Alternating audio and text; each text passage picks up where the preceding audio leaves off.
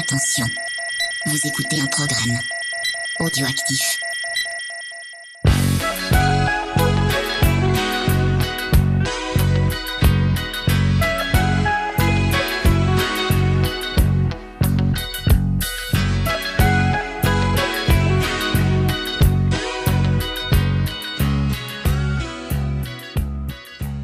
Camarades bourrinos, bienvenue pour ce nouvel épisode d'émotions et canapé, le format de VHS et canapé qui parle des émotions dans le cinéma qu'on peut vivre dans notre canapé ou même en salle.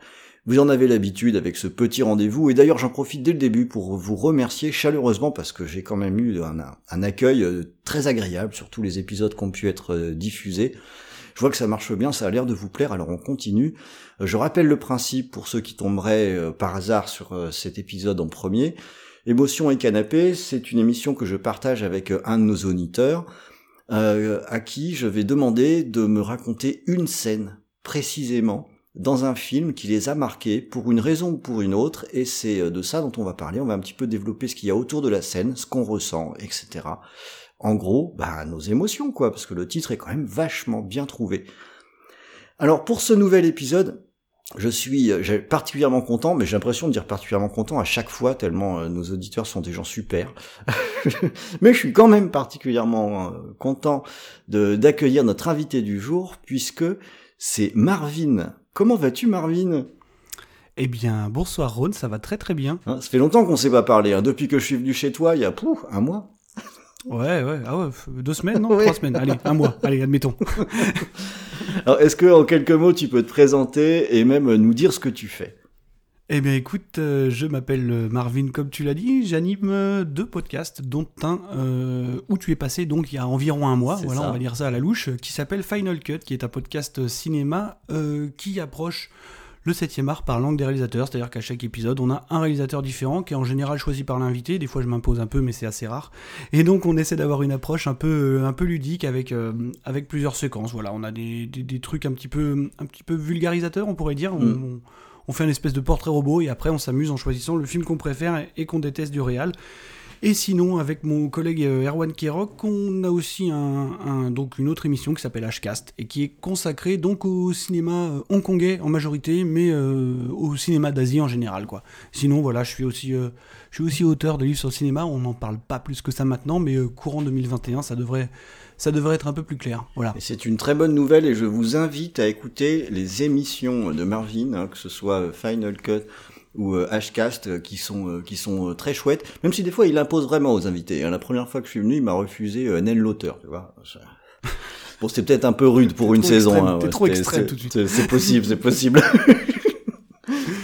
alors, alors, ce que je te propose, c'est que, un peu comme d'habitude dans cette émission, on va commencer par par ma scène. Et aujourd'hui, je vais me pencher sur un film de 1985 de Terry Gilliam qui s'appelle Brasil. Euh, mhm. J'imagine que tu connais Brésil. Évidemment, je connais Brésil, j'ai vu Brésil, bien bah sûr. Oui, c'est quand même un petit peu un classique. Alors c'est un film de, de 85. Euh, moi, je l'ai vu pour la première fois probablement en 87 ou 88, quelque chose comme ça. Donc j'étais j'étais pas très très haut, on va dire. Et euh, depuis. On pas faire de blagues sur ton âge. Ouais, c'est ça, c'est ça. On pourrait même sur ma taille, on pourrait à la limite, je suis pas très grand non plus. c'est qui ce mec? Il est vieux, il est petit, bravo. euh, et c'est un film que je regarde euh, à peu près tous les deux ans, hein, donc c'est pour moi c'est un, un de mes classiques euh, que, que j'aime j'aime vraiment beaucoup. Ouais. Et euh, une des raisons pour lesquelles j'aime vraiment beaucoup ce film, c'est qu'il est rempli d'énormément de choses. Et euh, mhm. ce qui fait que j'ai l'impression que suivant le, le, moment ou suivant le même l'époque où on le regarde, ben, on n'y voit pas forcément toujours la même chose. D'ailleurs, à ma première vision, moi, je pense que ça m'a parlé surtout avant tout parce que j'étais un, j'étais un gamin euh, qui était, euh, comme, comme on dit en français, le truc intraduisible ailleurs, qui, aimait bien pratiquer la rêverie. D'accord. Euh, le, genre, le genre de gosse avec plein d'imagination et plein d'idées. Donc évidemment, c'est un film qui parle beaucoup de ça, donc ça m'avait, ça m'avait beaucoup parlé. En le revoyant plus tard, à un moment donné, j'ai pensé que ça parlait peut-être plus de l'URSS ou de, du bloc de l'Est. Et puis, et puis, quand on le regarde aujourd'hui, ben en fait, j'y vois un petit peu quelque chose de, différent. Quand on le regarde mhm. aujourd'hui, particulièrement quand on regarde aujourd'hui euh, en France. Ouais, parce que finalement, on a un film qui parle d'une société ben, où c'est des bouts de papier hein, qui définissent ce qu'il faut faire ou pas. C'est tout à fait. même quand ça, même quand c'est une question de bon sens. Hein. Si on n'a pas le bon formulaire qui va bien, on peut pas réparer sa chaudière dans ce film. Hein. c'est et ça me fait penser à un certain nombre de choses. On voit aussi une société qui avec une classe dominante qui vit dans un monde qui a finalement rien à voir avec le monde réel. Mhm. Euh, ça me fait aussi penser à deux trois petites choses. Et une classe dominante, bien sûr, qui l'est ben, pas par son mérite ou par son talent, mais par la violence. Euh, en utilisant, on voit dans le film beaucoup de, de flics casqués, qui sont pas identifiables, qui peuvent faire ce qu'ils veulent, ou ce qu'on leur demande de faire, et qui s'abritent derrière des formulaires, ben, c'est-à-dire des lois, hein, qui leur garantissent en quelque sorte une certaine impunité. Et tout ça à l'encontre, on va dire, de du reste du monde, de ceux qui appartiennent pas à cette caste. Là aussi, ça me fait penser à des petites choses. On a aussi dans ce film bah, des gens qui sont arrêtés pour des raisons arbitraires, qui peuvent être frappés, qui peuvent être maltraités, euh, dès qu'ils ne restent, se mettent pas dans les cases du système imposé, qui sont pas bien sages, ou qu'on les soupçonne même juste de pas être bien sages, eh bien, ils vont avoir affaire euh, vont avoir affaire à ces fameux flics euh, casqués. Voilà, ça fait aussi penser à deux trois petites choses. Et on voit aussi un monde où on a une caste dominante qui n'écoute pas, euh, qui refuse de considérer autre chose. C'est une des bases du film avec une jeune femme qui est en quête d'une injustice qui a eu lieu, mais personne ne va l'écouter, personne ne va la prendre au sérieux, quoi qu'elle ait à dire. Et la seule réponse, bah, c'est la violence, c'est la violence. Et c'est la réponse que qu'on peut voir avec des, actions euh, terroristes. Et là, j'espère que ça me fera pas penser à ça la prochaine fois que je le regarderai. Mais disons qu'il y a un petit peu beaucoup trop de choses qui font écho à ce qu'on peut à ce qu'on peut vivre actuellement. Et il y a un autre point qui me semble important aussi, c'est que c'est un film où qui nous décrit une société euh, qui veut modeler les esprits euh, où l'ennemi c'est celui euh, qui pense, ou c'est le rêveur, c'est celui qui veut faire évoluer quelque chose. Alors que bon, l'histoire de l'humanité, ben c'est ça, c'est des rêveurs. Hein. C'est des rêveurs qui ont voulu à un moment donné changer quelque chose, et puis euh, ben, qu'on finit par y arriver, quoi. Donc euh, c'est ça, c'est ça que je vois dans Brésil aujourd'hui, qui est un film qui, qui fourmille de, de beaucoup de choses, au-delà de, de, son aspect purement ludique. Je pense qu'il a beaucoup de sens et qu'il est aussi intéressant parce qu'on peut y mettre le, sens qu'on veut. Je sais pas si toi, quand tu regardes Brésil, tu mets du sens, peut-être pas du tout. C'est peut-être moi qui me fais une branlette intellectuelle, j'en sais rien. Non, non, absolument pas. Je pense que c'est un film hyper évocateur de toute façon, même, euh, même dans son imagerie. Enfin, tu as tout bêtement la manière de représenter un peu, euh, tu sais, par exemple, l'architecture de la ville. Mm. Un peu comme c'était, euh, je sais pas à quoi on pourrait comparer ça, mais un petit peu à de presque de l'expressionnisme allemand, si tu veux. Mm tu sais, dans la manière de représenter. Un petit peu de bah métropolis derrière. Les bâtiments, voilà, exactement, un petit peu de métropolis, ce genre de choses. Alors, voilà, je sais pas si, si je peux me permettre de parler un peu maintenant ou si tu as fini. Si, si, je t'en prie, j'arriverai vers ma scène un petit peu, un peu D'accord, ok. Non, je voulais juste, moi, parler de Brésil parce que tout à l'heure, tu parlais de, de, plusieurs visions, tu sais, et du fait que tu en découvres de nouvelles choses à chaque fois que tu le regardes. C'est parce qu'en fait, c'est un petit peu mon rapport global avec Terry Gilliam, tu veux. Euh, en tant que personnage, parce que c'est un personnage à lui tout seul aussi, hein, si on connaît un petit peu le, le background, toute l'histoire, tu vois. Mais c'est qu'en fait, c'est quelqu'un avec qui j'ai eu un rapport toujours un peu compliqué, et donc avec Brésil aussi parce que je l'ai connu, euh, Gilliam, alors comme beaucoup de monde, je pense, euh, toi y compris peut-être, euh, j'aime beaucoup les Monty Python. Voilà, évidemment. Et j'ai beaucoup plus de réticence euh, à approcher vraiment la, carrière solo de Gilliam. Je l'ai connu, je pense, gamin, mm. avec très certainement l'armée des douze singes. Euh, il y a vraiment de grandes chances. Voilà, tu sais, c'est le genre de film qui était dans les collections que tu trouvais en tabac presse. Ça, je me rappelle très bien.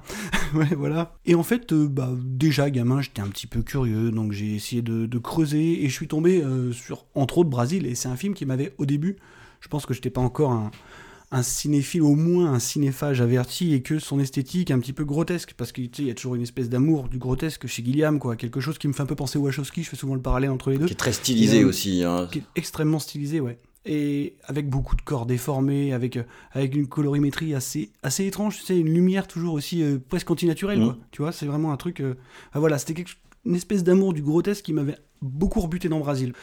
Et en fait, Gilliam, j'y suis revenu avec euh, un de ses derniers films, c'était son dernier, c'était euh, L'homme qui tue Don Quichotte. Et c'est là que je me suis dit, écoute, euh, j'ai vraiment beaucoup aimé L'homme qui tue Don Quichotte. En plus, il y a Jonathan Price dedans, tu vois, comme quoi tout est lié. Mhm. Et c'est là où je me suis dit, j'ai peut-être raté un truc. Tu vois, ça, ça, ça, peut arriver. On est passé à côté d'un auteur, il y a quelque chose qui se passe. voilà, on y retrouve de l'intérêt. Et donc, je me suis replongé dans dans la filmo de Gilliam, et, dedans, je suis tombé, comme on en parlait tout, on en a parlé en off avant, sur le Baron Munchausen, qui est un film qui me fait beaucoup penser à Brésil, en tout cas de manière esthétique. Voilà, je précise juste que moi, le cinéma, je le vois plus en tant que en tant qu'art visuel et sonore plus qu'en tant que raconteur mm, d'histoire, mm, tu vois. Mm. C'est vraiment ça qui m'intéresse. Et donc, en fait, je suis presque tombé amoureux de l'esthétique de, de Gilliam en regardant le Baron Munchausen, quoi. Et ce qui est assez rigolo, c'est que je me suis pas encore relancé vraiment dans Brésil, tu vois. Mm. Pour la, la, dernière, même pour le podcast, en fait, j'ai revu des scènes qui m'avaient marqué, euh, dont certaines scènes dont on va certainement parler ensuite.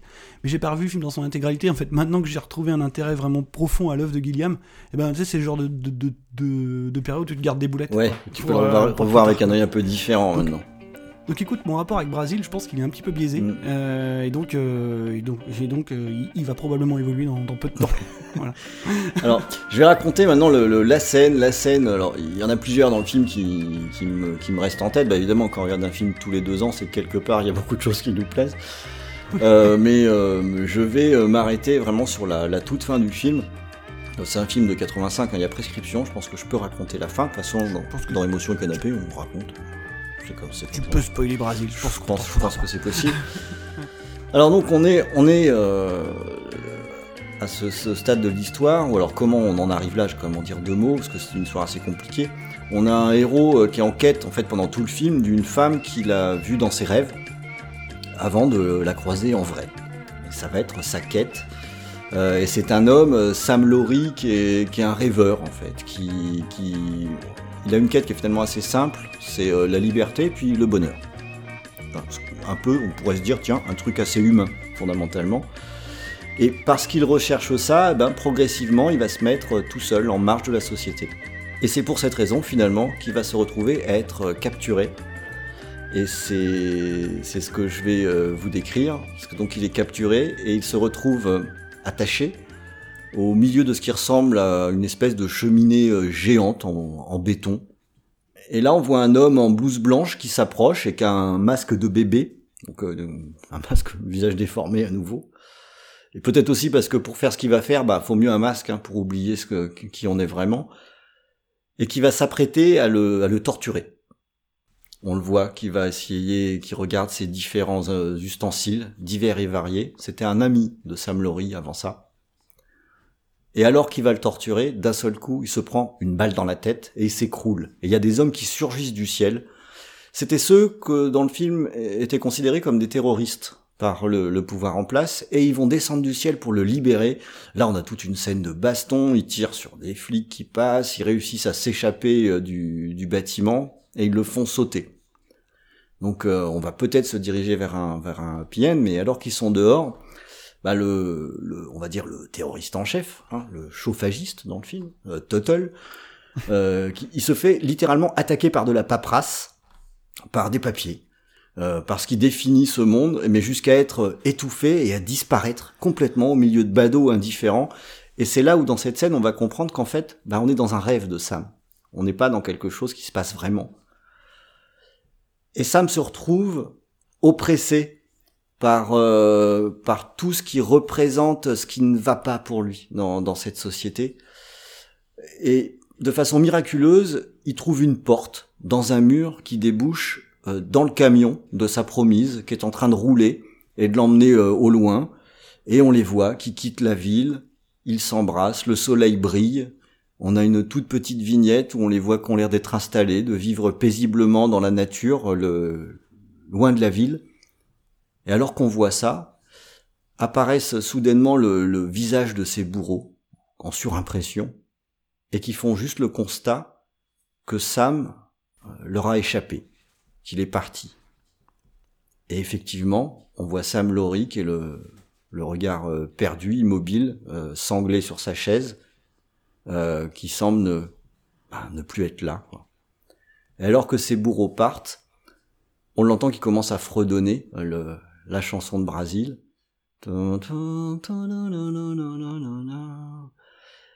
Et il reste plus que ça sur l'écran, lui au milieu, au milieu de cette gigantesque cheminée euh, grise, et il chante de plus en plus fort, et le, le film se, se termine euh, sur cette image. Voilà, c'est une scène qui, qui me parle énormément, parce que c'est l'aboutissement du, du, du propos du film. Et pour moi, en fait, il y a beaucoup de choses là-dedans. Il y a beaucoup de choses. Et comme je disais, euh, on n'y voit pas forcément les mêmes choses au même moment. On peut considérer que c'est une fin euh, terriblement pessimiste. Finalement, le héros, hein, il, il, a été torturé, euh, il n'a pas réussi. Mais la dernière fois que je l'ai regardé, c'était il y a, il y a pas très longtemps, bah finalement ce que j'y ai vu euh, dans, dans au-delà de cette noirceur, c'est peut-être quelque chose de d'optimiste au final. Parce que ce que j'y vois, c'est que euh, finalement, aussi fort qu'on puisse être opprimé, euh, qu'on puisse être oppressé, qu'on puisse être privé de nos libertés, il nous restera toujours quelque chose. Et ce qui nous reste, c'est ce que fait le héros, c'est la possibilité de, de refuser, la possibilité de ne pas plier. Et c'est la possibilité finalement de rester euh, fidèle à ses, à ses idéaux, à ce qu'on considère comme étant la bonne chose. Et quand on reste fidèle à ça, bah finalement, on gagne. Et c'est ce que disent d'ailleurs ces bourreaux. Ils disent, il nous a échappé, il est parti. Dans cette lecture, il a gagné. Alors évidemment, c'est une victoire qui est un petit peu amère, mais même une victoire amère, c'est une victoire quand même. Au minimum, c'est une victoire pour euh, euh, pour soi-même, pour pouvoir au moins continuer à se respecter, à se regarder, pour aller au bout de ce qu'on considère comme euh, comme toujours bien. Et là où ça me parle particulièrement aujourd'hui, c'est un peu pour tout ce que j'ai dit au début. C'est que parfois il y a, y a des moments comme ça où on se dit en fait euh, bah c'est foutu quoi. chaque jour c'est pire que la veille. Quand on suit l'actualité, alors pas sur BFM télé, hein, quand on suit la vraie actualité, euh, c'est c'est juste euh, épouvantable. C'est sans cesse plus épouvantable que la veille. Mais au final, il y a toujours eu et il y aura toujours des rêveurs et eux, ils ne plieront pas. La dernière fois que j'ai revu Brésil, limite, j'ai vu ça comme euh, comme un encouragement pour pas baisser les bras. Et euh, voilà, c'est un peu mon, mon message un peu naïf que je voulais faire passer, mais que je ressens quand même assez assez fortement. C'est mhm. que finalement, bah, quelle que soit la période, c'est pas foutu. C'est que, à minima, à partir du moment où on n'abandonne pas, où euh, on reste euh, fidèle à soi-même, bah, la bonne nouvelle, c'est qu'à la fin, on gagne. Voilà ma scène euh, sur, sur, sur Brasil. Est-ce est que je vais trop loin? Peut-être. J'en sais rien. mais c'est en tout cas mon ressenti sur, sur ce film-là. Et je pense qu'on est sur quelque chose qui, même si on a un ressenti euh, différent, on en a un quand on regarde euh, une scène comme ça, ou on en a un quand on regarde un, film de cet ordre-là. Bah écoute, je suis, je suis relativement d'accord. Euh, déjà dans le sens où ça reste une scène finale, hein, comme on a dit en spoil, c'est pas grave, mais qui laisse libre cours à beaucoup d'interprétations en fait. Moi après, à titre perso, c'est vrai que je l'ai vu pendant longtemps, et encore une fois, c'est sous réserve de mon, de mon prochain euh, assez proche euh, revisionnage, je pense. Mais bon, voilà, c'est quelque chose que j'ai vu pendant longtemps comme assez fataliste, mm. quand même, tu vois. Euh, comme tu le disais, parce que parce qu'évidemment, déjà, tu as ce truc, alors, si on parle du côté, peut-être, on disait fin douce amère, le côté doux, si tu veux, c'est de réussir à rester humain, malgré tout, parce qu'on sait que par exemple, s'échapper dans ses rêves euh, quand, quand, on est face à ce genre de problématique, euh, bah, c'est quelque chose de profondément humain. Tu vois, on sait par exemple que dans la vie, les victimes d'agression ont parfois tendance à se débrancher tout bêtement, tu sais, pour, pour mm, que ça mm, passe mm. mieux, quoi. Et c'est complètement ce qui se passe dans le film. Après, euh, ce, ce, dont je me rappelle et ce qui m'a pas mal marqué, c'est que malgré le fait que tu trouves de l'espoir dans tes rêves, tu vois, malgré le fait que tu arrives à t'échapper et que tu vives des aventures quelque part dans ton esprit, eh ben la réalité revient quand même à la fin. Et c'est vraiment ça qui m'avait un peu, un peu soufflé même si, euh, bon, on s'y attend, euh, on s'y attend un petit peu à cette fin-là, quoi. Là, euh, Mais il chantonne, il chantonne. Ouais, il chantonne, voilà, tu vois. C'est la petite, c'est le petit truc en fait que je trouve qui me retourne à chaque fois. Ouais, ouais, bien sûr. C'est que le, t'es sur un truc complètement désespéré et puis il chantonne. Mais après, tu parles de naïveté, toi, par exemple, tu parlais de, tu parlais d'une vision naïve que, que tu pensais peut-être avoir de de Brésil, mais je pense que c'est un film qui en lui-même porte une certaine naïveté, tu vois. Euh, rien que le, point de départ de l'intrigue, mm. par exemple, mm, mm. Euh, disons que c'est quelque chose qui, qui, devrait pas arriver, dans le sens où c'est un film qui est basé sur un espèce d'effet papillon, voilà, pour, euh, pour schématiser grossièrement. C'est quelque chose de naïf, tu vois, c'est genre le grain de sable dans la machine, c'est quelque chose on ne sait pas si ça peut arriver dans, dans, la réalité, ce genre, ce genre de choses, tu vois. Alors je vais pas peut-être révéler. Ah, ça démarre sur une erreur judiciaire. Voilà, ça démarre sur une erreur judiciaire qui, qui, qui, plutôt va nous mener vers des, vers des événements, euh, on va dire, relativement positifs. Alors, je sais pas si on peut dire positif, mais pour, en, tout cas, une sorte de réveil, quoi. Mm. Voilà. Et c'est, mais, bon, pour moi, tout découle d'un certain fatalisme, justement, tu vois. Parce que ce grain de sable dans la machine, il est totalement, euh, il est totalement involontaire, il n'est pas provoqué. C'est vrai. Et donc voilà, voilà, c'est pour ça que, que, j'en ai encore une vision pessimiste, quoi. Euh, mais bon, de toute façon, c'est toute la beauté de ce genre de scène. Exactement. Alors, on va passer à quelque chose d'un petit peu plus optimiste avec euh, le film dont tu vas parler. Alors je dis un petit peu plus optimiste, parce que mais, oui parce que tu tu vas parler pour moi du plus grand film d'action qu'on ait vu depuis des années, d'un nouveau maître étalon. Alors tu tapes ah, quel tu, suspense, tu tapes dans le mille. Bah non, il y a la vignette alors les gens savent en fait. de, quoi tu vas nous parler Marvin? Je vais parler de donc comme tu l'as dit du, du probable probable hein, on va dire, on va laisser un peu de marge plus grand film d'action au moins de la dernière décennie Ah bah ça oui, sur la dernière décennie. D'accord. Hein. Il y aura toujours matière à débat, mais oui, évidemment, je compte parler de Mad Max Fury Road. Donc, euh, de, le, fameux Mad Max Fury Road de George Miller, sorti en, donc, en 2015. Voilà. Et donc, euh, pourquoi j'ai envie de parler de Mad Max Fury Road? C'est bien ça la question? alors, déjà, c'est comme on l'a dit, parce que je le considère comme le plus grand film d'action et de loin de la décennie, même si je, suis conscient que ce que je dis n'est absolument pas original. Euh, et deuxième chose, parce que je suis quand même à la base un espèce de fan hardcore de George Miller. Mm. Comme euh, tes auditeurs le savent certainement, ça ne se limite pas à Mad Max, c'est-à-dire que quand tu es fan de George Miller, tu embrasses tout, tu, tu, aimes Happy Feet, tu aimes Babe. Babe, j'adore Babe. Oui, tu aimes Babe et tu, aimes surtout Lorenzo, un film incroyable d'ailleurs qui vient de ressortir en Blu-ray pour info.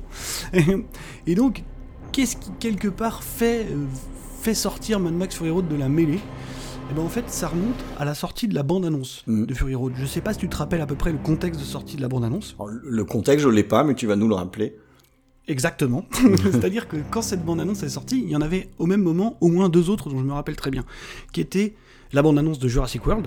Alors je sais que c'est un peu un mot interdit ici, mais euh, mais je le dis. Le premier, hein. Oui, premier. Pas Fallen Kingdom, parce que ça c'est bien. Mais euh, bref. Et l'autre bande-annonce qu'on avait au même moment, c'était euh, Star Wars épisode 7, ah, le Réveil de la Force. Mm. Voilà. Et en sachant que c'était deux bandes annonces, donc, qui capitalisaient autour d'une espèce de... Euh, de films nostalgiques, on pourrait mm, dire. Mm, tu vois, vraiment, qui était. Euh, bah, un retour de, d'une licence qui, était, qui avait disparu depuis un moment, quoi. Qui étaient des renvois immédiats des espèces de, de, de trucs qu'on pourrait euh, définir assez souvent comme des doudous traditionnels, quoi. Jurassic Park ou Star Wars, voilà. Et Mad Max Fury Road, dès sa bande-annonce, dès l'annonce du projet, il a tout de suite pris cette espèce de tendance-là à, à rebrousse-poil complet, quoi, tu vois. C'est-à-dire que dès la bande-annonce, tu avais l'accent qui était mis autour déjà de l'auteur mm. de l'œuvre, mm. parce que c'est George Miller qui est à la fois réalisateur, qui est à la fois producteur, qui est à la fois scénariste, et autour du fait que c'est un film qui établissait d'emblée des différences avec ce que semblait déjà à l'époque devenir l'industrie, parce qu'il faut pas oublier que quand le projet a été annoncé, c'était vers 2012-2013, je sais plus exactement, euh, on commençait vraiment à rentrer dans, dans le dur, quoi, dans, dans le bah, en fait, dans la mort des, nouvelles IP quasiment. C'est ça. Moi, ça m'avait fait peur, cette, cette annonce d'un nouveau Mad Max. J'étais bah, pas du tout sûr que c'était une bonne idée. Bien sûr, parce qu'on retombait encore dans un, espèce de spin-off, dans une espèce de, reprise d'une IP connue, en plus d'un truc euh, qui, commençait à tomber dans le revival. Hein, tu vois, on reprenait ces espèces d'icônes de jeunesse pour en faire autre chose, en plus avec un nouvel acteur. Bon, après, on connaît les soucis de Mel Gibson, ce genre de choses. Mais voilà, ce que je voulais dire, c'est que dès sa bande-annonce, dès l'annonce du projet, il a tout de suite cultivé sa différence, dans le sens où on voyait un environnement qui pouvait peut-être s'apparenter euh, à celui de Mad Max 2, mais qui, euh, déjà, à travers sa photo, à travers la manière dont, les, dont tout était filmé, dont les véhicules bougeaient, rien que ça, était différent, euh, et, qui, et qui, par exemple, symbolisait super bien ça en prenant justement, encore une fois, dès son annonce, le méchant du premier volet pour en faire un personnage qui était d'emblée présenté comme complètement différent quoi. Et ça ça peut sembler tout bête, mais en fait c'est complètement symbolique dans les Mad Max puisqu'on avait déjà eu ça je crois entre le 2 et le 3, on avait déjà des acteurs qui jouaient des, rôles différents dans les mêmes films quoi. Et donc voilà, j'étais hyper hypé comme euh, comme beaucoup de monde, tu vois, en tout cas plus que par Jurassic World par exemple. Et, ah, la bande-annonce est énormément rassurée. Euh, quand, la bande-annonce Quand on connaissait les, les anciens films, euh, enfin moi je sais que je trouvais pas que c'était une bonne idée à la base ah de faire revenir euh, Mad Max. En plus, Mad Max 3 est déjà discutable, on va dire. Mm. Mais euh, je me dis oh putain, on va encore euh, sacrifier quelque chose qui était qui était quand même très bien. Et c'est vrai que à la vision de la bande annonce là, d'un seul coup, les potards ils se sont tout de suite inversés. Ouais, puisqu'on avait peut-être oublié à cause du contexte, c'était que en fait la saga Mad Max, elle ne suit pas le principe de, de suite en fait. Mm, mm. Ça n'a jamais été des suites. Tout à fait. Euh, Quand on, quand on pense à Mad Max euh, premier du nom, euh, ça pourrait se passer euh, à la fois dans le même univers, mais aussi dans un contexte complètement différent de celui de Mad Max 2. Et idem pour Mad Max 3 en fait. C'était Exactement. ouais. c'était un film totalement différent de Mad Max 2. Et on l'avait certainement oublié à cause du contexte, à cause de l'espèce de roulement qu'on avait entre des IP qui se renouvelaient pas, qui faisaient des spin-offs. Enfin, voilà, bref, Bon, je vais pas, on va pas épiloguer là-dessus. Je pense qu'on sait très bien où on en est rendu aujourd'hui. Attention, je suis pas quelqu'un de nostalgique en plus, hein, donc euh, vraiment, vraiment pas quoi.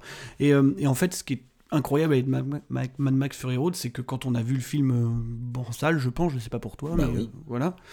Et ben en fait, les promesses, elles ont été euh, explosées quoi. Ouais, déjà, déjà quand on se renseignait un petit peu avant, moi, ce qui m'avait fait aussi euh, remonter beaucoup en confiance, alors déjà euh, George Miller, et puis Déjà, ça, mais ça oui. aide un peu, et puis euh, surtout les intentions, c'est-à-dire de dire, euh, on n'est pas sur un Fast and Furious, donc on va avoir de la cascade, Mhm. on va avoir du, des effets euh, plateaux.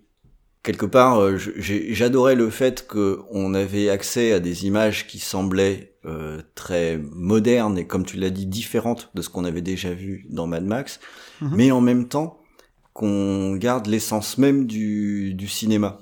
On peut dire ce qu'on veut, le plateau, c'est pas la même chose qu'une image de synthèse. Quoi. Ah non, c'est clair. Et ce qui est marrant, en fait, là-dedans, c'est qu'on est, tu vois, ni sur un Fast and Furious, mais on n'est pas non plus sur un. Je vais attention, je vais être grossier, je vais schématiser sur un Inception, tu vois. Ah oui, oui, absolument. C'est-à-dire que dans le contexte d'un blockbuster qui était devenu, euh, enfin, disons que le maître étalon du blockbuster, euh, on va dire post Nolan, euh, c'était un espèce de truc autorisant, enfin, c'est peut-être péjoratif encore une fois, mais en tout cas intellectualisant ou surintellectualisé. par le public. Intellectualisant en tout cas, ouais. Et en fait, Mad Max Fury Road, c'était, euh, à sa découverte, le retour vers ce que je disais tout à l'heure quand on parlait de, de Brésil et tout ça, c'était que le cinéma est un art visuel et sonore. Mm. Et c'était le retour à quelque chose que, mine de rien, on avait de moins en moins, c'était tout simplement une narration visuelle, quoi. Oui. Voilà. Dire qu'on n'avait plus besoin de tomber dans une surexplication qui était pourtant devenue la tendance, dire qu'on pouvait te montrer n'importe quoi en un seul plan. Le- L'autre, Tout est évocateur. Et l'autre aspect qui pour moi est lié à ça également, et qui a donné lieu à des débats au moment de la sortie du film, euh, justement, Ah, je sais de quoi tu vas c'est parler. la différence entre euh, une histoire et un scénario. Mhm. C'est que euh, Mad Max Fury Road a une histoire simple, c'est Ouais. c'est un aller-retour, Mhm. euh, mais un scénario riche. Bah que oui, parce que c'est cette fameuse, cette fameuse critique du il n'y a pas de scénario dans Fury Road. Bon, après, bon, ils en pensent ce qu'ils veulent, hein. après tout, on n'est pas là pour leur dire quoi dire. Mais, mais, euh, On mais peut leur dire au moins que techniquement déjà c'est faux. Déjà, c'est faux. Voilà. Ça, Faux, par déjà, contre, c'est faux. Voilà. Non, mais et puis c'est deux choses différentes, l'histoire et un Bien scénario. sûr, C'est- évidemment. Et puis en plus de ça, Mad Max Fury Road, si on va par là, il est plein de thématiques hyper riches. hein. Je veux dire, euh, que, ce soit, que ce soit une espèce de réflexion autour de la guerre de l'eau, voilà, si on veut parler de ça, si on veut parler des, des problèmes de fertilité, enfin de, de plein de choses, tu vois. Même de la vision de la femme dans le film d'action, complètement. Euh, donc euh, non, non, il est plein de thématiques hyper riches. Mais c'est, je pense que voilà, ça, ça c'est un produit de son contexte, dans le sens où on est dans une époque où, euh, enfin, on était peut-être un peu moins maintenant, on a peut-être tendance à, à mettre ça un peu de côté, quoique la sortie de Tenet, du coup, je sais pas. Mais euh, on était dans une époque où on surintellectualisait quoi, le cinéma, tout bêtement. Et on avait oublié que c'était euh, d'abord une affaire d'image, quoi. Mm. Voilà. Et, et je veux dire, se retrouver devant un film euh, en salle qui nous expliquait pas tous les tenants et les aboutissants de l'intrigue, qui laissait des zones d'ombre et qui en fait misait sur une narration visuelle, euh, qui est un pur film de mise en scène, en fait, quelque part. hein, euh, bah voilà, je pense que ça a pu troubler une partie du public qui est peut-être. bah ouais, qui était peut-être étranger à ce, à ce genre de, à ce type de narration en tout cas. Et, et c'est pour ça que moi j'ai envie de parler de la. la- je- est-ce, que- est-ce que déjà quelqu'un va avoir un doute? Oui, peut-être. Mais euh, j'ai envie de parler de la fameuse scène donc de la tempête de sable. Tu vois bien de, tu vois bien de Je- quoi je veux ouais, parler. ouais, tout à fait. Parce qu'on en parlait un peu en off avant et on se disait, euh, dans Mad Max Fury Road, on pourrait retenir au moins 8 scènes. C'est ça. Effectivement, Mm. parce que dans Mad Max Fury Road, en fait, c'est plein de climax, si tu veux. C'est, c'est un film qui, qui envoie du corna sous la pédale tout le temps, en fait. Et puis qu'il y a des, Bien. moi je, je suis stupéfait à chaque fois que je le regarde par la richesse de, de détails Mhm. dans ce qu'il y a à l'écran, de trucs aussi euh, incroyablement fun. Le mec qui joue de la guitare électrique, euh, Ah oui, ça, enfin, dingue, franchement, qu'est-ce que c'est que ce truc c'est quand même Enfin, incroyable les espèces de pics sur les bagnoles. Le et ça peut être euh, et là là là je vais, je vais te rejoindre donc quand c'est un pur film de mise en scène. Même il y a des mouvements de caméra notamment dans la, la, la base enfin ou le village j'en sais rien là où il y a les pics de Ouais, d'accord. Euh, Euh, qui, sont euh, enfin qui sont complètement dingues quoi. en termes d'esthétique, en termes de, direction artistique, c'est ma boule. Et en fait, cette scène de la tempête, là où je la retiens, déjà, c'est parce que euh, parce qu'elle symbolise euh, tout ce qu'est le film et tout ce qu'il est dans le contexte où il sort. C'est-à-dire que c'est déjà une sorte de climax. Enfin, c'est un truc qui pourrait servir de climax dans beaucoup de productions hollywoodiennes. Euh, qui arrive au bout de quoi Je sais pas, 20-25 minutes de film. Mm. Alors attends, peut-être que je me trompe, mais en tout cas, ça arrive assez tôt. C'est-à-dire qu'on en, on en, a encore sous la pédale derrière. Et en fait, on parle bien d'émotion dans cette émission, et je pense que c'est vraiment une scène euh, d'émotion pure, en tout cas de fun pur euh, de, cinéma quoi. C'est-à-dire qu'on arrive dans cette scène à uniquement par quelques plans, par un montage particulier, par quelques mouvements de caméra et par un effet spécial majeur, donc euh, la fameuse tempête, voilà en termes de gigantisme c'est assez ma boule quoi. Et on arrive en fait à définir tout ce qui est euh, le film Mad Max Fury Road, mais tout ce qui est l'essence de Mad Max et tout ce qu'il raconte. Est-ce que tu peux décrire à quoi elle ressemble cette scène? Bien sûr, ben, j'y venais, figurez-vous.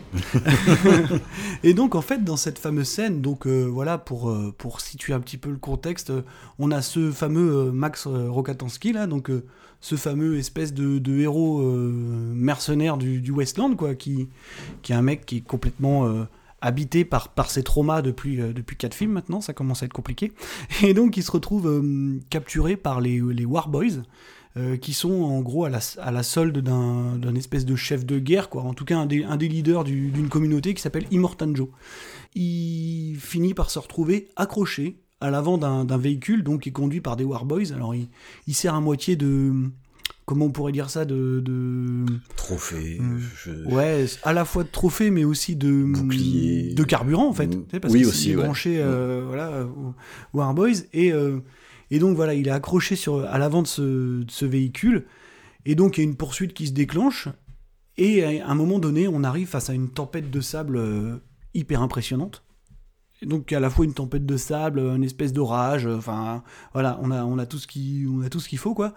Et donc, euh, Max se retrouve complètement à la merci des éléments et de, ses, adversaires, en fait, au milieu de cette tempête où autour de lui, t'as un espèce de combat dantesque qui, bah, qui est en train de se dérouler, quoi. Après, voilà, je, je peux pas le décrire plus que ça, parce que c'est une scène très simple, hein. Quelque part, c'est une scène d'action, tu vois. Mais moi, ce que je retire, c'est qu'elle représente, en fait, tout l'essence de Mad Max, déjà parce qu'elle fait de son personnage, parce qu'on a beaucoup râlé sur le fait que, tu sais, c'est un film Mad Max qui, finalement, euh, voit Furiosa prendre le dessus. Oui.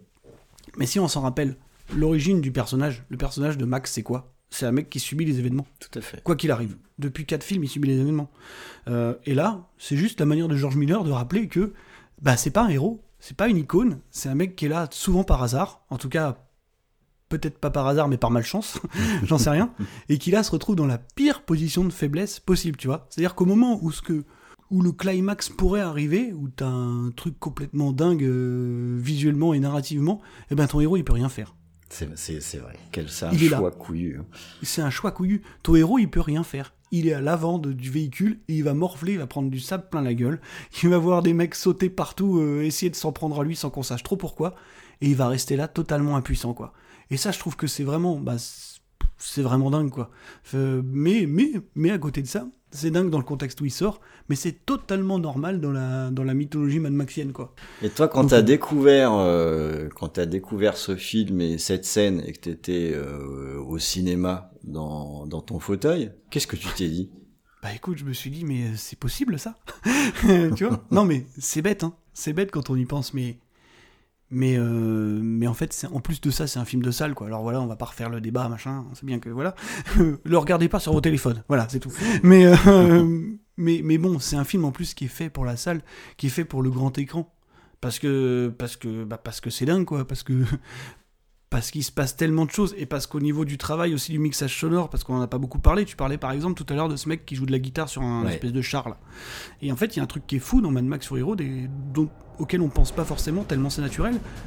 C'est qu'il y a un truc dingue dans la musique qui est composé par euh, Junkie XL, mm. c'est un compositeur euh, qui, a plusieurs, qui a pas mal de trucs à son actif, mine de rien maintenant. Et c'est qu'en fait, il a redonné une dimension live à la musique du film. Euh, ce qui veut dire qu'on a des parties de la BO qui sont jouées dans le film, en direct. Tu vois, par exemple, on a des percussions qui sont créées par les Warboys qui tapent sur les bagnoles, mm.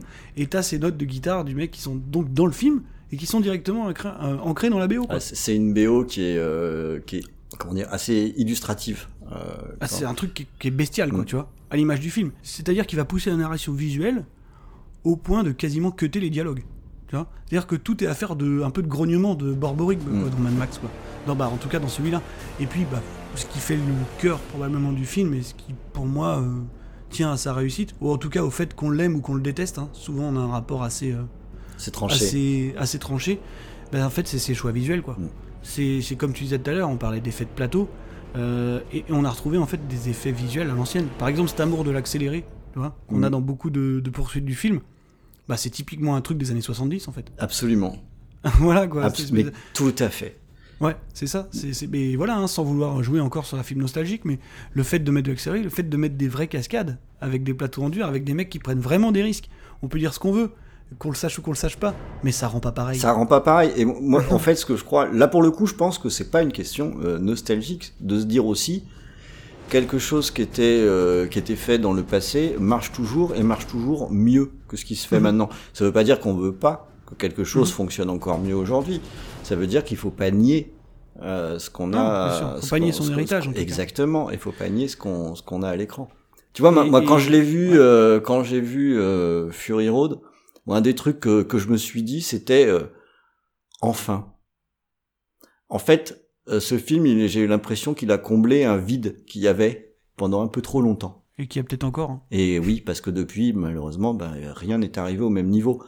Mm. Le euh, de, de me dire, euh, enfin, on a quelque chose qui a une approche euh, finalement euh, simple, qui se prend pas la tête, qui assume le spectacle. Et qui t'en donne vraiment pour ton argent pour le coup. exactement, exactement, et où ça n'arrête euh, jamais, où c'est, en plus c'est du post-apo, donc c'est cool, Carrément. euh, qui prend, qui prend son sujet euh, au sérieux, tout en déconnant.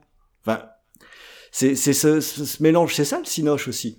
Mhm. Euh, En fait, il y, a un- il y a un truc aussi qui me fascine bah, dans, dans ce film-là, c'est que ça a été réalisé par un mec de 70 ans. clairement, tu vois? Mais clairement, C'est le même mec qui a réalisé avec toute la fougue qu'il avait, par exemple, Mad Max 2. Tu vois? C'est incroyable que ce soit un papy qui donne des leçons de cinéma d'action. Mhm. c'est quand même quelque chose, ou quelque part, c'est aussi de se dire, euh, n'empêche que c'est significatif, c'est quelque part de se dire aussi, mais bordel, la relève là. Oh, Ouais, ouais, ouais, c'est clair. non, non, et puis après, après, c'est un film qui arrive à faire quelque chose bêtement que les autres n'arrivent plus trop à faire. Enfin, putain, tu vois, on parle comme des vieux cons, c'est pas bien. mais c'est pas, je crois pas, parce que on parlerait comme des vieux cons si on disait que c'était le, le, le pinacle. Moi, j'ai qu'un souhait, c'est qu'il y en ait d'autres. Ouais, bien sûr. Non, mais c'est qu'il arrive à faire quelque chose, par exemple, qui devrait être un modèle pour beaucoup de films euh, qui mettent en avant les véhicules. Mm. C'est-à-dire iconiser le, le véhicule, quoi. La motorisation. C'est-à-dire que c'est un peu le cœur du film. C'est l'espèce de fétichisme qu'on a à filmer des voitures. Parce que l'amour de George Miller, pour ceux qui connaissent un peu sa carrière, le premier amour de George Miller avant la médecine et le cinéma, c'était aussi les voitures. C'est Mm. un mec qui adore ça, euh, qui fait même du tuning, je crois. Bon, ouais, chacun son truc. Hein. Mais, euh, mais tu vois, la façon qu'il a de filmer les bagnoles, et en fait de décrire, tu vois, encore une fois, ça c'est un truc de narration visuelle pure, sans avoir besoin d'expliquer, c'est qu'en deux plans, il peut décrire la composition et l'organisation d'une société, un espèce de truc un, peu tribal, hein, dans fait. le cas de Fury Road, par la manière dont on conduit sa voiture et par la manière dont on, on met des ornements sur son véhicule. Mm, mm, mm. C'est-à-dire que dans Mad Max, Fury Road encore plus que dans tous les autres Mad Max, on a vraiment une organisation sociétale à travers un convoi, quoi. Tu vois Oui, Plus la personne est importante, plus elle a un véhicule imposant, plus il est motorisé, plus il fait de bruit, et plus il est impressionnant visuellement, quoi. Et ça, c'est tout bête, mais c'est encore une idée de narration visuelle de, de malade, quoi. C'est voilà, pas besoin, pas besoin d'expliquer qui fait quoi, qui est lieutenant de qui. Non, trois plans, regarde quelle voiture il conduit, regarde de quelle manière il a conduit, et t'auras tout compris. Quoi. Alors je vois que là, pour le coup, toi, ton ton approche et euh, ce qui va te faire euh, vriller, c'est euh, c'est euh, quelque chose qui est très très visuel dans ce qui est représenté. Ouais. Est-ce que tu as vu la version en noir et blanc? Blood and Chrome, Ouais. ouais, ouais, je la trouve folle. Voilà, c'est. Je la trouve vraiment folle. J'ai redécouvert le film. Ouais, ouais, non, non, ça, ça. Alors pour ceux qui, qui auraient des doutes ou, ou qui l'auraient pas vu, euh, honnêtement, je la conseille à fond, la version Blood and Chrome. Voilà, il y a un truc qui s'appelle euh, Titan of Cult, je crois. C'est des, des coffrets qui ressortent. Là, il y a Ready Player One, il y a. Je sais plus ce qu'il y a d'autre, mais en tout cas, il y a Mad Max Fury Road. Et euh, dans, dans cette nouvelle édition qui coûte pas trop cher, vous avez le- la version, je crois, 4K du film qui est dingue. hein. Ouais, Euh, enfin, pour ceux absolument. qui peuvent l'avoir. Le regret éternel que j'aurais, c'est que la version Blood and Chrome qui est fournie avec est uniquement en Full HD. Bon, voilà. Mais, euh, mais en tout cas, oui, oui, c'est vraiment, vraiment une autre approche en fait. Et, euh, voilà, je préfère pas en dire trop parce que c'est vraiment une expérience, encore une fois, pff, totalement visuelle. On très, peut douter de l'intérêt d'un tel procédé, mais c'est vraiment, vraiment, ça ça, marche tellement bien. Bah, ça a quand même été vraiment retravaillé. Moi, en le mm-hmm. revoyant, j'ai été très surpris de, d'être un peu soufflé par la beauté de certaines images que j'avais finalement à peine remarquées euh, pendant sur sur le métrage d'origine. C'est une expérience vraiment différente, notamment tous les, les effets qui vont être les gros plans sur le sable, les mouvements du sable. Bien sûr. De toute façon, le sable en noir et blanc, ça marche toujours. C'est euh, c'est beau, hein, putain. Ouais, ouais, et puis bon, c'est d'autant plus surprenant quand on parle d'un film qui, est, euh, qui doit une bonne partie de sa réussite à, sa photo, en fait. Mm. Hein. tu vois, voilà, je veux dire, euh, l'ambition visuelle en plus de, de Mad Max Fury Road, elle passe aussi par sa colorimétrie, quoi. Parce qu'on a beau dire qu'on parle d'un film euh, post, post-nuke, on va dire, qui se passe dans le désert, dans une espèce de wasteland, c'est un truc qui visuellement est jamais redondant, quoi. Mm. Donc, donc non, non, voilà, bah, bah, on pourra en parler des heures, hein. Il n'y a pas de problème, mais bon voilà. Je pense qu'on a fait le tour, que tu as bien fait passer quand même euh, comment euh, comment ça te fait un petit peu, ça te fait du vibrato euh, sur, euh, sur les scènes de Mad Max, de Mad Max Fury Road. Et évidemment, tu tombes dans le mille. Hein. C'est bien que chez VHS Canapé, on l'aime beaucoup, mais comme plein de gens, on n'est pas originaux. Oui, en fait, on n'est hein. pas originaux pour le coup, mais bon, j'ai jamais eu trop l'occasion d'en parler. C'était l'occasion. C'est ouais ouais, puis ça fait jamais de mal parce que putain quel film quand même. Oh là là.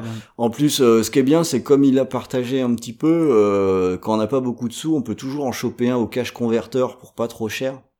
Euh, si on, Écoute déjà que dalle. Hein, et, et c'est pas parce que c'est pas cher que c'est pas bien. Clairement pas. ça n'a rien à voir. J'incite les gens à le voir, voilà, dans, dans, dans, dans les conditions que vous pouvez, mais si vous avez la possibilité de le voir dans les meilleures conditions, c'est-à-dire avec un système sonore un petit peu chialé, mm. enfin pas trop, mais, mais, voilà, il y a un travail au, au, niveau du mix sonore, parce que voilà, on y revient, art visuel et sonore, euh, pour moi, avant d'être un art euh, narratif. Euh, mais voilà, au niveau du mixage sonore, c'est complètement ma boule aussi. Eh ben écoute, parfait, bah merci Merci beaucoup de nous avoir euh, rappelé à quel point c'est un c'est un formidable film ce Mad Max euh, Fury Road. Merci à toi de ah. m'avoir laissé le rappeler. Bah, Marvin, ça a été un plaisir de pouvoir échanger euh, sur sur nos films respectifs. Mhm. Hein, écoute, mhm. je, je, viens squatter chez toi, il était bien naturel que tu viennes squatter chez moi, après tout, il n'y a, pas de raison, on se, on se rend l'appareil. Alors un, un, petit rappel, un Final Cut, euh, Hcast, hein, des, des très chouettes émissions Exactement, dans le dernier épisode d'ailleurs euh, canonique de Final Cut euh, est avec un invité euh, qui s'appelle Ron d'ailleurs, et ça parlait de, David Cronenberg. Ouais, de Cronenberg, ouais, parce que chez VHS et Canapé, je sais pas si c'est assez VHS et Canapé, c'est un peu trop sérieux Cronenberg. Alors, je sais pas. Alors je vais en, je vais en discuter du coup chez, chez, chez ok.